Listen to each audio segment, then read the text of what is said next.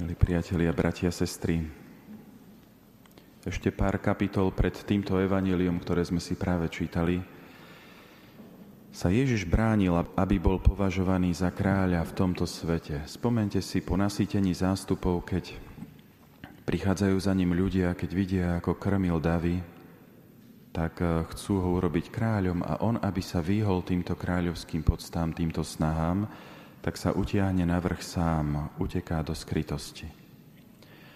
A keď takto pred 100 rokmi sme ustanovili my v cirkvi slávnosť Krista kráľa, nerobíme teda niečo, čo Kristus nechcel.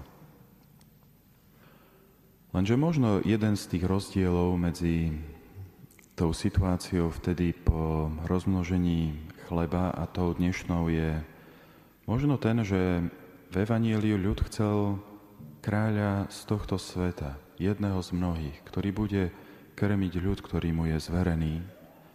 A ten dnešok je práve opakom. Tá dnešná slávnosť, to, čo robí, ona poukazuje na tú, na tú jedinečnosť Kristovho kráľovstva.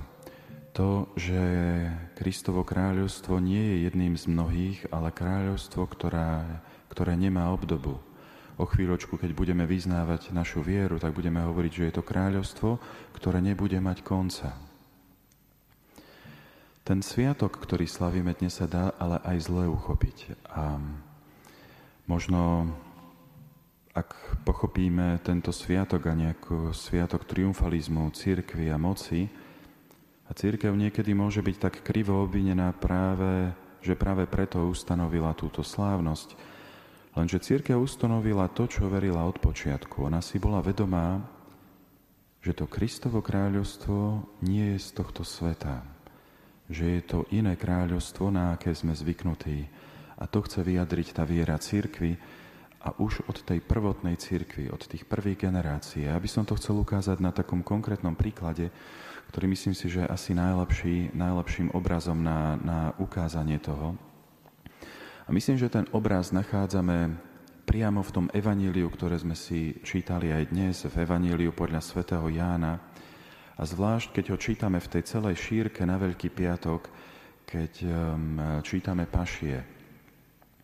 Čo sa stalo v tom závere Jánovho evanielia, je to, že ten, ktorý písal to evanielium, my veríme, že teda Ján, hoci tam bolo viacero redaktorov, ten evanielista v ňom vezme obraz intronizácie kráľa a do tej intronizácie kráľa vloží obrazy umúčenia nášho pána. Kto vtedy poznal, ako sa intronizovali králi, tak si musel všimnúť tento Jánov úmysel na záver toho Evanília Jána. To umúčenie nášho pána je zobrazené ako intronizácia kráľa. On dostáva korunu, ale dostávajú trňovú. On do ruky dostáva znak moci, nie je to ale žezlo, ale je to trstina. Dostáva intronizačný odev, ktorý v Kristovom prípade je purpurový plášť. Namiesto pomazania, ktoré králi dostávali, bude opľutý a potom ho predstavia ľudu a ten má prevolávať na slávu kráľa, aby žil.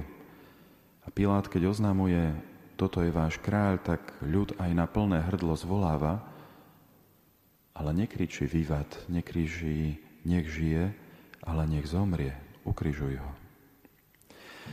V intronizácii alebo pri intronizácii kráľ bol potom v triumfálnej procesii vedený mestom, aby ho podali, mohli stretnúť, aby ho mohli vidieť, tohto nového vládcu a potom, keď zasadol na nejaký trón, tak urobil nejaký skutok, milosrdenstva, nejaký prejav svojej moci nad všetkými svojimi podanými. A takisto aj Kristus. On si prechádza tým, tým intronizačným procesom, tou svojou krížovou cestou a keď príde na Kalváriu, na Golgotu, tak je pribitý na svoj drevený trón a v tej chvíli sa zľutuje nad svojim podaným kajúcim lotrom, eh, ktorý je ukrižovaný po jeho boku. Celý ten obraz, sestri a bratia, u Jána v Jánovom evaníliu je obrazom intronizácie nového panovníka, kráľa kráľov.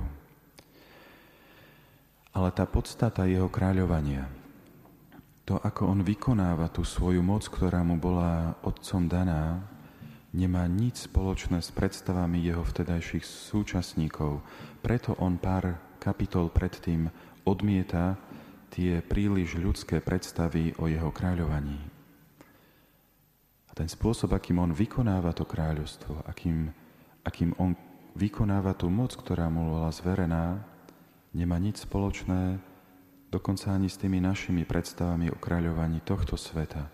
Ako naložiť s mocou, ako sa to my dozvedáme pri tom každodennom kontakte zo správ, ako mocní tohto sveta sa správajú. Aj preto, krátko pred tým svojim umúčením, keď si zhromaždil tých svojich učeníkov, tak im pripomína to, že v tomto svete tí, čo majú moc, pánujú nad druhými, ale medzi učeníkmi to tak nemá byť. Milí priatelia, počas celého Evanielia, my keď si ho tak čítame behom roka, tak máme pred očami Krista, ktorý po ničom tak netúži, len aby mohol toto svoje kráľovstvo nastoliť. On o ňom niekoľkokrát, niekoľkokrát, celý, celý ten svoj aktívny život niekoľko rokov, on o ňom hovorí, snaží sa ho priblížiť. Snaží sa konať skutky, aby ľudia pochopili, čo tým myslí. On uzdravuje, vyháňa diabla. On motivuje všetkých ostatných, aby sa preň nadchli. A hlavne, a hlavne on sa ponáhľa, aby mohol objať kríž, zasadnúť na trón a vyrieknúť rozsudok odpustenia hriechu nad každým jedným z nás. Už sestri a bratia, kráľovstvo, ktoré oslavujeme, je takéto kráľovstvo. Ustanovil ho kráľ Kristus, Boh, ktorý sa stal človekom, keď sa stal človekom, neprestal byť Bohom. A preto naša viera, to naše kresťanstvo, nie je z tohto sveta. Ak sa realizácia kráľovstva, to ako my to kresťanstvo žijeme, snaží nájsť možno bezpečie, možno pokoj, ak je ustráchané samo o seba, ak sa niekedy až príliš prispôsobuje tomu prúdu alebo tým prúdom toho dnešného sveta, tak ono stráca čosi podstatné. Ono stráca tú podobnosť so svojím kráľom a stráca tú finalitu, ten cieľ, ten zámer, ktorý Kristus nám zanechal ohľadom kráľovstva.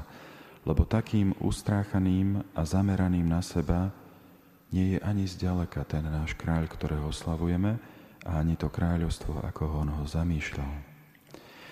A zda toto nám chcel možno odkomunikovať aj pápež František, keď v polovičke septembra, keď v katedrále v Bratislave sa prihovaral zástupcom církvy, tak e, možno toto chcel pripomenúť, že nás varoval, že keď kresťanstvo je zahľadené na seba, tak hľadí na svoj pupok a stane sa neplodným.